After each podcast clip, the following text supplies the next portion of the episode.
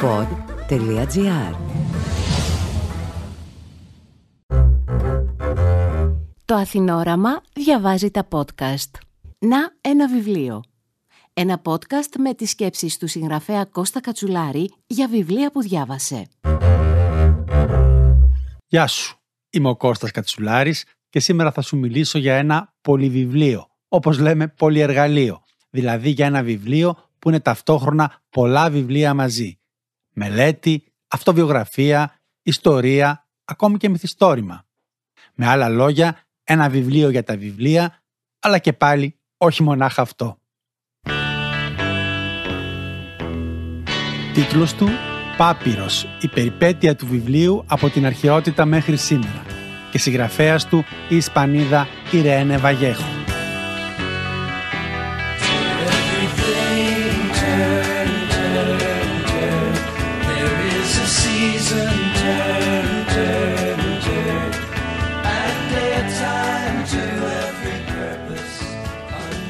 Σε αυτό το σημείο θα επιμείνω. Ο τίτλος τούτου του βιβλίου είναι παρελκυστικός.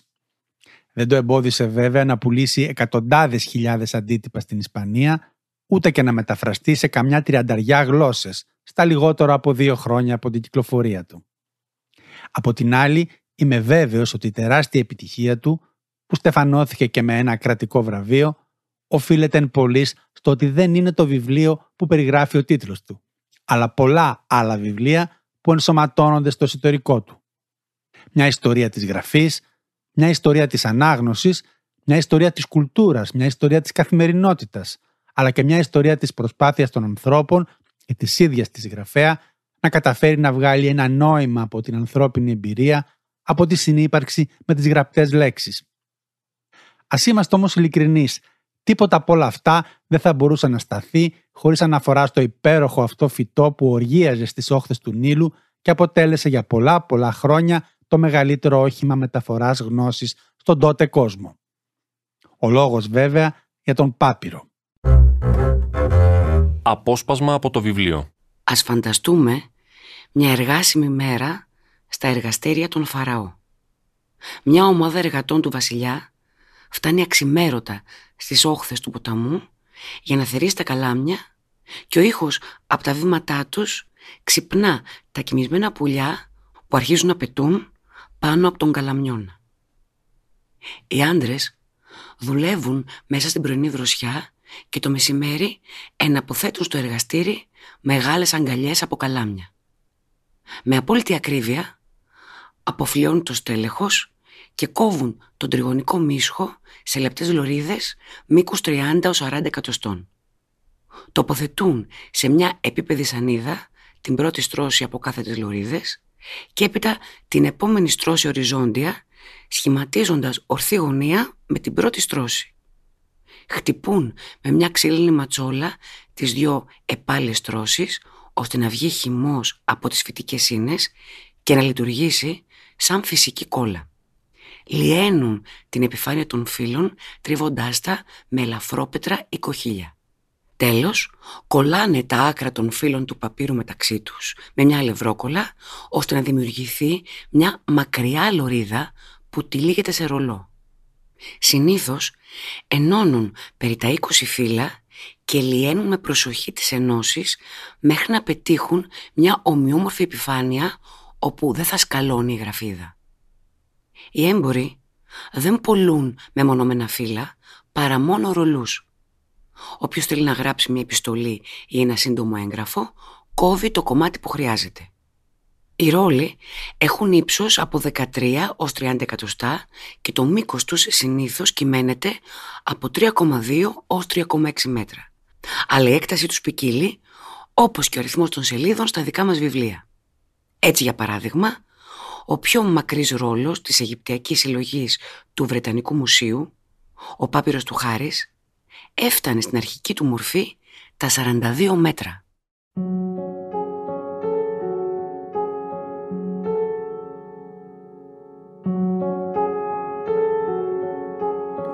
Hello, darkness, my old friend. I've come to talk with you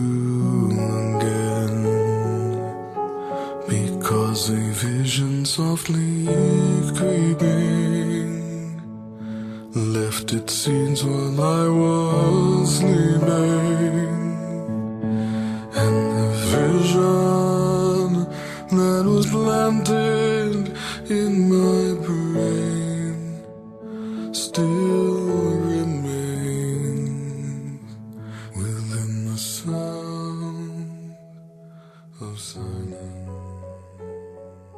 Η δημιουργία των ρόλων του παπύρου ήταν πράγματι μια καταπληκτική εξέλιξη. Έπειτα από χρόνια προσπαθειών αποτύπωση της γραφής σε υλικά όπως η πέτρα, ο πυλός, το ξύλο ή το μέταλλο, τα ανθρώπινα λόγια, ο λόγος βρήκε τελικά τη θέση του σε οργανική ύλη. Το πρώτο βιβλίο στην ιστορία γεννήθηκε όταν οι λέξεις βρήκαν καταφύγιο στο μεδούλι ενός υδρόβιου φυτού. Και αντίθετα με τους άκαμπτους και σκληρούς προγόνους του, το βιβλίο υπήρξε από την αρχή ένα αντικείμενο εύκαμπτο, ελαφρύ και ταξιδιάρικο. Ρόλοι παπύρου που φιλοξενούν στο εσωτερικό τους εκτεταμένα χειρόγραφα κείμενα, σχεδιασμένα με καλάμι και μελάνι. Αυτή είναι η μορφή των βιβλίων που αρχίζουν να καταφτάνουν στη νεοσύστατη βιβλιοθήκη της Αλεξάνδρειας. Ναι, υπήρξε η μεγαλύτερη βιβλιοθήκη της αρχαιότητας, ένα φαραωνικό εγχείρημα που χάρισε στη νεοσύστατη πόλη την άλλο μιας εξουσίας που υπερβαίνει τα γήινα. Τέσσερις γενιές βασιλιάδων, τέσσερις γενιές πτολεμαίων βοήθησαν στην οικοδόμηση της μυθικής βιβλιοθήκης. Η καταστροφή της δεν έγινε με μιας, ήταν και αυτή αποτέλεσμα του περάσματος στην εποχή της Ρωμαϊκής κυριαρχίας και αργότερα της επικράτησης του χριστιανισμού. Αιώνες πήρε να φτιαχτεί, συλλέγοντας βιβλία από τα πέρατα του κόσμου, αιώνες πήρε και να καταστραφεί. Ευτυχώς, γιατί στο μεταξύ πολλά από τα βιβλία που φιλοξενούσε πρόλαβαν να αντιγραφούν και να βρουν καταφύγιο σε άλλα σημεία της οικουμένης. Ωστόσο, η αρχή της ιστορίας μας δεν βρίσκεται στη δημιουργία του πάπυρου, ούτε στους ελληνιστικούς χρόνους. Θα πρέπει να πάμε μερικούς αιώνες πίσω, τότε που κάποιος δαιμόνιος έμπορος εισήγαγε το φοινικικό αλφάβητο παραλλάσσοντάς το στα μέρη των Ελλήνων. Με τον γραπτό ελληνικό πολιτισμό που κορυφώνεται στον 5ο και στον 4ο π.Χ. αιώνα η ιστορία της γραφής και της ανάγνωσης και άρα και των βιβλίων εισέρχεται σε μια νέα εποχή. Πόσα βιβλία υπήρχαν τη χρυσή εποχή της αρχαίας Ελλάδας; Τι ποσοστό του πληθυσμού ήταν σε θέση να τα διαβάσει; Μας λείπουν αυτές τις πληροφορίες. Έχουμε στη διάθεσή μας τυχαία δεδομένα, λεπτά χορταράκια που πετούν στον αέρα και δεν μας επιτρέπουν να υπολογίσουμε την έκταση του λιβαδιού. Άλλωστε, η πλειονότητά τους αφορούν έναν τόπο εξαιρετικό, την πόλη των Αθηνών. Όλα τα υπόλοιπα βρίσκονται στο ημίφος. Αναζητώντας τα ίχνη εκείνου του αόρατου αλφαβητισμού, καταλήγουμε στις εικόνες των αναγνωστών όπως αναπαρίστανται σε ζωγραφισμένα κεραμικά αγγεία. Από το 490 π.Χ. κάνουν την εμφάνισή τους ερυθρόμορφα αγγεία διακοσμημένα με σκηνές που απεικονίζουν παιδιά που μαθαίνουν να διαβάζουν και να γράφουν στο σχολείο ή ανθρώπους καθισμένους σε πολυθρόνες με έναν ανοιγμένο ρόλο παπύρου στα πόδια τους να διαβάζουν. Συχνά ο καλλιτέχνης χαράζει κάποια μεγεθυμένα γράμματα ή λέξεις στους παπύρους που ζωγραφίζει, κάποιες φορές με τόση σχολαστικότητα που μπορούν να διαβαστούν. Πρόκειται για στίχους του Ομήρου, της Απφούς. Σε όλες σχεδόν τις περιπτώσεις, το βιβλίο περιέχει ποίηση. Εμφανίζεται επίσης ένα βιβλίο με κείμενο σχετικό με τη μυθολογία. Το πιο εντυπωσιακό είναι ότι συνήθως στις σκηνές αυτές πρωταγωνιστούν γυναίκες. Ενώ παραδόξως στις σκηνές του σχολείου δεν εμφανίζονται κορίτσια. Αυτή η αντίφαση μας οδηγεί σε ένα μυστήριο. Ίσως οι γυναίκες αναγνώστριες να είχαν ευγενή καταγωγή και εκπαιδεύονταν κατοίκων. Ή ίσως να ήταν μόνο ένα ζωγραφικό μοτίβο και όχι αποτύπωση της πραγματικής καθημερινότητας. Δεν θα το μάθουμε ποτέ. Σε μια επιτύμβια στήλη που χρονολογείται μεταξύ 430 και 420 π.Χ. εμφανίζεται σκαλισμένο το προφίλ ενός νέου, απορροφημένου από τις λέξεις ενός κυλίνδρου, τον οποίο ξετυλίγει στα γόνατά του, με το κεφάλι του ελαφρώς γερμένο, τα πόδια του σταυρωμένα στο ύψος των αστραγάλων, στην ίδια ακριβώς στάση, στην οποία γράφω κι εγώ αυτή τη στιγμή. Κάτω από το ανάγλυφο που σχηματίζει την καρέκλα, διακρίνεται ένας πέτρινος όγκος που μοιάζει με σκύλο ξαπλωμένο κάτω από την καρέκλα. Το ανάγλυφο αναδίνει τη γαλήνη του χρόνου που περνά κανείς με τα βιβλία. Εκείνος ο νεκρός Αθηναίος αγαπούσε τόσο πολύ την ανάγνωση που την πήρε μαζί του στον τάφο.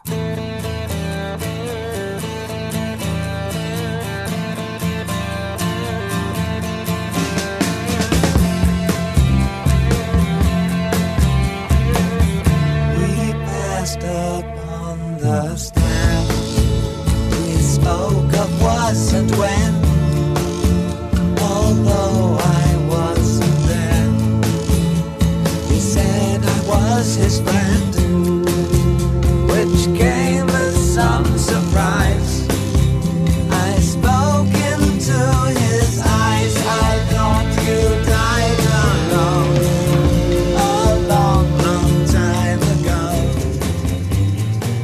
Πράγματι, την περίοδο μεταξύ του 5ου και του 4ου π.Χ. αιώνα έρχονται στο προσκήνιο κάποια πρόσωπα άγνωστα μέχρι τότε.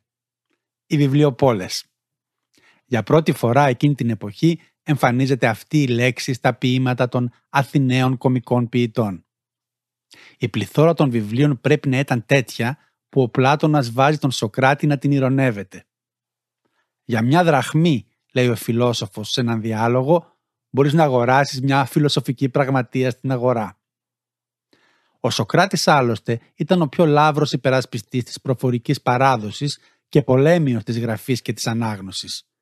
Πίστευε ότι με τη γραφή θα ερχόταν η παρακμή ενός πολιτισμού βασισμένου στην απομνημόνευση και τον διάλογο και ότι οι νέοι που διδάσκονταν να διαβάζουν θα έχαναν την ικανότητά τους να απομνημονεύουν και να σκέφτονται ελεύθερα. Ευτυχώς για μας, ο διασημότερος μαθητής του, ο Πλάτωνας, είχε άλλη άποψη. Η επόμενη μεγάλη φάση στην ιστορία του βιβλίου, και άρα και της ανάγνωσης και της γνώσης και της εκπαίδευσης, διαχέεται μέσα στους αιώνες της κυριαρχίας της Ρωμαϊκής Αυτοκρατορίας. Κοινωνία έντονα ταξική και οργανωμένη γύρω από τον διαρκή πόλεμο, η Ρωμαϊκή κοινωνία κράτησε το βιβλίο σε όλες του τις μορφές ως ένα αγαθό που μοιράζονταν οι πλούσιοι και οι ισχυροί. Συχνά απλώς και μόνο για λόγους εντυπωσιασμού και επίδειξης κοινωνικούς στάτους. Πάπυρος. Η περιπέτεια του βιβλίου από την αρχαιότητα μέχρι σήμερα. Η Ισπανίδα κλασικίστρια Ιρένε Βαγέχο ξεδιπλώνει το νήμα της αφήγησης που ενώνει τον αρχαίο κόσμο με τους σύγχρονους κλασικούς στο πολυβραβευμένο βιβλίο της και μας καλεί σε ένα ταξίδι στην περιπέτεια του βιβλίου από την αρχαιότητα μέχρι σήμερα. Σε όλα τα βιβλιοπολία από τις εκδόσεις Μετέχμιο. Οι ευγενείς της Ρώμης απέκτησαν αιμονή με τα βιβλία. Αυτά τα σπάνια και εκλεκτά αντικείμενα που δεν ήταν προσιτά σε όλους. Αρχικά έστελναν ειρηνικά τους υπηρέτες τους στην Αλεξάνδρεια και σε άλλα μεγάλα πολιτιστικά κέντρα με σκοπό να παραγγείλουν αντίγραφα στους εξειδικευμένους εμπόρους. Σύντομα ανακάλυψαν ότι ήταν πολύ πιο πρακτικό να σαρώνουν ολόκληρες βιβλιοθήκες στο πλαίσιο των στρατιωτικών τους επιδρομών ανά την ελληνική επικράτεια. Έτσι, η λογοτεχνία μετατράπηκε σε λάφυρο πολέμου. Το 168 π.Χ. ο στρατηγός Εμίλιος Παύλος νίκησε τον τελευταίο βασιλιά της Μακεδονίας. Επέτρεψε στο Σκυπίωνα τον Εμιλιανό και άλλον ένα γιο του, αμφότεροι λάτρες της γνώσης, να πάρουν μαζί τους στη Ρώμη όλα τα βιβλία του βασιλικού παλατιού της Μακεδονίας, από το οποίο καταγόταν και ο Αλέξανδρος. Χάρη σε εκείνη την τολμηρή κλοπή, οι Σκυπίωνες έγιναν ιδιοκτήτες της πρώτης μεγάλης ιδιωτικής βιβλιοθήκης της πόλης και λειτουργήσαν ως μεκίνες για τη νέα γενιά της ρωμαϊκής λογοτεχνίας. Ένας από τους συγγραφείς δορυφόρους που έλκονταν γύρω από τα βιβλία τους ήταν ο δραματουργός Τερέντιος, για τον οποίο έλεγαν ότι ήταν δούλος. Το παρονίμιό του, Άθερ, ο Αφρικανός, προδίδει την καταγωγή και το χρώμα του δέρματός του. Την εποχή εκείνη ήταν επιβεβλημένος ένας καταμερισμός των πολιτιστικών εργασιών. Οι ισχυροί πατρίκοι αναλάμβαναν τις λαιλασίες βιβλίων, πότε πότε σε κάποια κρίση εντιμότητας μπορεί να αγόραζαν κιόλας, προκειμένου να εμπλουτίσουν τις ιδιωτικές συλλογές τους και να προσελκύσουν γύρω τους τους πιο ταλαντούχους συγγραφείς. Οι πραγματικοί συγγραφείς ήταν, με ελάχιστες εξαιρέσεις, ρακένδυτοι στη δούλεψή τους. Δουλοί, ξένοι, εχμάλωτοι πολέμου, φτωχοί με οροκαματιάριδες και άλλοι αποσυνάγωγοι. Ακολουθώντας τα ίχνη των Σκυπίωνων και άλλοι στρατηγοί συνέχισαν το βολικό μονοπάτι του πλιάτσικου των βιβλίων. Ο αδίστακτος Σύλλας οικειοποιήθηκε ίσως το πιο δελεαστικό τρόπιο, τη συλλογή του ίδιου του Αριστοτέλη, η οποία για πολύ καιρό είχε μείνει κρυμμένη και επανεμφανίστηκε πάνω στην ώρα ώστε να γίνει λάφυρο πολέμου. Περιβόητη στη Ρώμη ήταν και η βιβλιοθήκη του Λούκουλου, την οποία απέκτησε χάρη σε μια μεθοδική λαιλασία κατά τη διάρκεια των στρατιωτικών εκστρατιών του στο βορρά της Ανατολίας, οι οποίες στέφθηκαν με επιτυχία. Όταν το 66 μετά Χριστόν έπαψε να είναι διοικητής του στρατού, ο Λούκουλος αφοσιώθηκε σε μια ζωή πολυτελούς οκνηρίας, την οποία συντηρούσαν τα πλούτη που συγκέντρωνε όλα τα προηγούμενα χρόνια ως αρπακτικό. Λένε πως η ιδιωτική του βιβλιοθήκη ακολουθούσε το αρχιτεκτονικό μοντέλο της Περγάμου και της Αλεξάνδρειας. Κύλινδροι φυλαγμένοι σε στενές αίθουσες, στοές για ανάγνωση και αίθουσες για συναθρήσεις και συζητήσεις. Ο Λούκουλος ήταν ένας γενναιόδωρος κλέφτης. Έθεσε τα βιβλία του στη διάθεση των συγγενών του, των φίλων του και των μελετητών που ήταν εγκατεστημένοι στη Ρώμη. Ο Πλούταρχος λέει πως το αρχοντικό του συγκεντρώνονταν και συζητούσαν ένα σωρός διανοούμενοι, σαν μια αέναη δεξίωση των μουσών.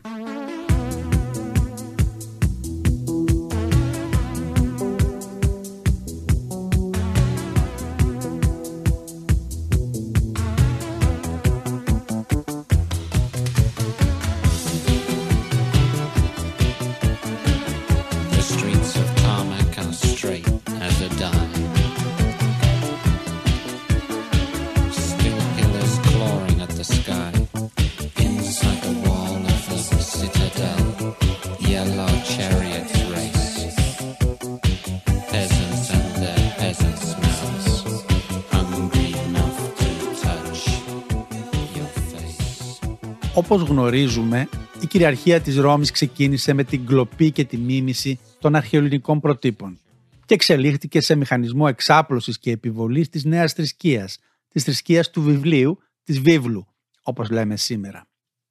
Μοιραία η μετεξέλιξη της ανάγνωσης και της γραφής, καθώς και των ίδιων των βιβλίων, περνάει πλέον από τις αγορές και τους χώρους συγκέντρωσης του πλούτου στο ιερατείο. Τα μοναστήρια γίνονται για πολλά χρόνια η κυβωτός της αναπαραγωγής της γραφής και της ανάγνωσης, σε μια ατελείωτη διαδικασία καταστροφών και αναγεννήσεων.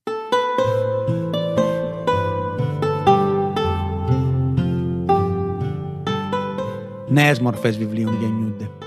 Οι περγαμηνές, φτιαγμένες από το δέρμα ζώων, είναι μια πολυτελή εκδοχή υλικού καταγραφής για τη δημιουργία του οποίου απαιτείται η σφαγή πολλών ζώων και άρα κατοχή μεγάλου πλούτου. Έτσι, μέσα στα χρόνια, διάφορες εκδοχές χαρτιού είναι αυτές που κυριαρχούν στους κώδικες. Την πρώτη μορφή βιβλίου με σελίδες, του βιβλίου δηλαδή όπως το γνωρίζουμε σήμερα. Τα βιβλία, όπως έχει περάσει και μέσα στην ίδια τη γλώσσα, είναι παιδιά του φυτικού κόσμου πρωτίστως. Είναι παιδιά των δέντρων. Τα βιβλία είναι παιδιά των δέντρων, που ήταν το πρώτο σπίτι του είδους μας και ίσως το αρχαιότερο δοχείο των γραπτών μας λέξεων. Η ετυμολογία της ισπανικής λέξης «libro» κρύβει μια παλιά ιστορία για την προέλευσή τους. Η πρώτη έννοια της λατινικής λέξης «liber», βιβλίο, ήταν φλοιός δέντρου Ή για να είμαστε ακόμα πιο ακριβείς, η νόδης μεμβράνη που χωρίζει τον φλοιό από το ξύλο του κορμού. Ο Πλίνιος ο πρεσβύτερος ισχυρίζεται πως οι Ρωμαίοι έγραφαν σε φλοιούς προτού μάθουν τους Αιγυπτιακούς κυλίνδρους. Για πολλούς αιώνες, διάφορα υλικά, πάπυρος, περγαμηνή, αντικατέστησαν εκείνες τις αρχαίες ξύλινες σελίδες, ωστόσο μετά τα τόσα πηγενέλα, το χαρτί κυριάρχησε και τα βιβλία άρχισαν και πάλι να γεννιούνται από τα δέντρα. Όπως εξήγησα νωρίτερα, οι αρχαίοι Έλληνες ονόμαζαν το βιβλίο βιβλίων σε ανάμνηση της φοινικικής πόλης Βίβλος, διάσημης για τις εξαγωγές παπύρου. Στην εποχή μας, ο όρος αυτός, όπως εξελίχθηκε, αναφέρεται κατά κύριο λόγο σε ένα έργο, τη βίβλο. Για τους Ρωμαίους, η λέξη «λίμπερ» δεν παρέπεμπε σε πόλεις ούτε εμπορικούς δρόμους, αλλά στο μυστήριο του δάσους, όπου οι πρόγονοί τους άρχισαν να γράφουν μέσα στο θρόισμα των φύλων από τον άνεμο. Αντίστοιχα, οι λέξεις των γερμανικών γλωσσών «μπουκ», «μπουχ», «μποεκ» επίσης προέρχονται από μια δενδρική λέξη, την οξιά με λευκό κορμό. Η λέξη «λίμπερ», που σήμαινε βιβλίο στα λατινικά, ακουγόταν σχεδόν το ίδιο με το επίθετο «λίμπερο», που σήμαινε ελεύθερος. Μόλον ότι οι Ινδοευρωπαϊκές ρίζες των δύο λέξεων είχαν διαφορετική προέλευση. Πολλές ρωμανικές γλώσσες, όπως τα Ισπανικά, τα Γαλλικά, τα Ιταλικά ή τα Πορτογαλικά, κληρονόμησαν από την τυχαία φωνητική ομοιότητα που προκαλεί σε λογοπαίγνιο, ταυτίζοντας την ανάγνωση με την ελευθερία. Για του καλλιεργημένου ανθρώπου όλων των εποχών, τα δύο αυτά πάθη πάντοτε συγκλίνουν.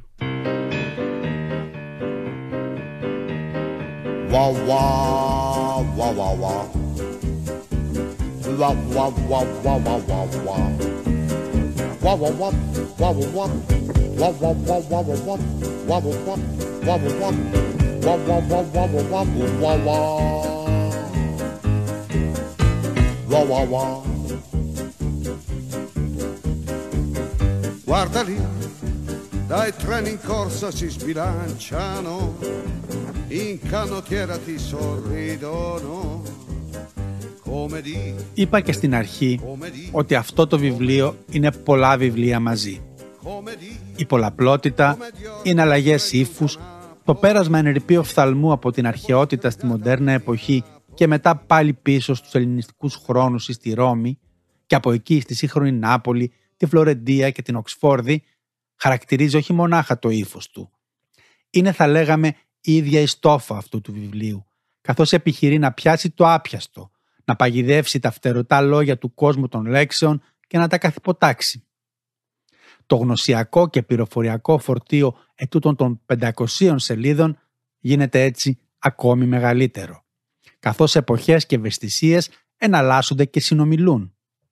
Θα μάθουμε ότι την εισαγωγή του φοινικικού αλφάβητου στην Ελλάδα την οφείλουμε μονάχα σε ένα πρόσωπο, αλλά δεν ξέρουμε σε ποιον. Θυμηθήκαμε επίσης ότι ο μεγαλύτερος σοφός της αρχαιότητας θεωρούσε την ανάγνωση ένδειξη πνευματικής οκνηρίας, αλλά και ότι ο Χίτλερ δήλωνε επάγγελμα συγγραφέας, ενώ ο Μάο Τσετούγκ ήταν βιβλιοπόλης.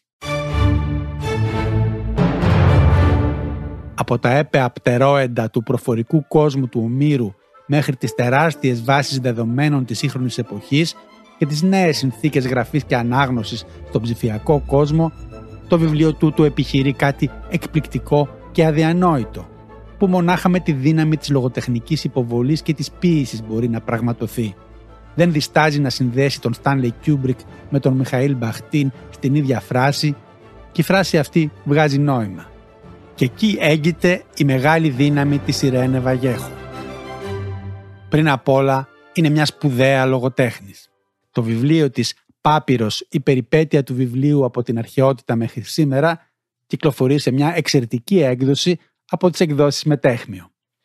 Η θαυμάσια μετάφρασή του πιστώνεται στην Κλεοπάτρα Ελαιοτριβιάρη, ενώ σε πολύ υψηλό επίπεδο κινείται και συνολικά η επιμέλεια των κειμένων, που βρήθουν από ονόματα και πληροφορίες. Ένα βιβλίο για τα βιβλία, λοιπόν, που αξίζει κάθε σελίδα του. Είμαι ο Κώστα Κατσουλάρη. Μέχρι το επόμενο, Podcast, να ένα βιβλίο.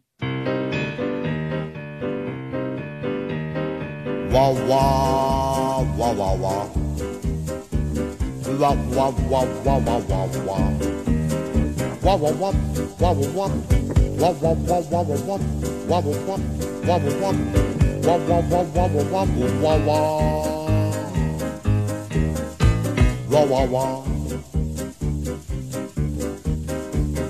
Guarda lì, dai treni in corsa si sbilanciano, in canottiera ti sorridono, come di, come di, come di. Πάπυρος. Η περιπέτεια του βιβλίου από την αρχαιότητα μέχρι σήμερα. Τη Ιρένε Βαγέχο.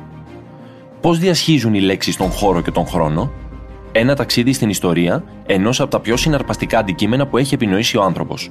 Του βιβλίου. Κυκλοφορεί από τις εκδόσεις Μετέχνιο. Αποσπάσματα από το βιβλίο της Ιρένε Βαγέχο, Πάπυρος, διάβασε η ηθοποιός Γογό Μπρέμπου.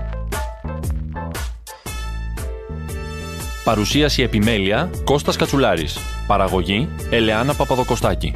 Ηχοληψία μοντάζ Νίκος Λουκόπουλος.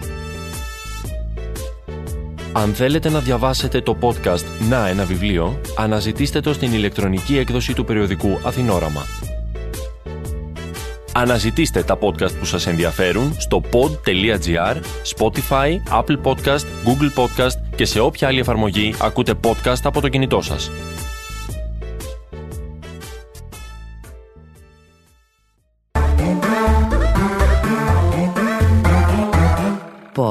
Pod.gr. Το καλό να ακούγεται.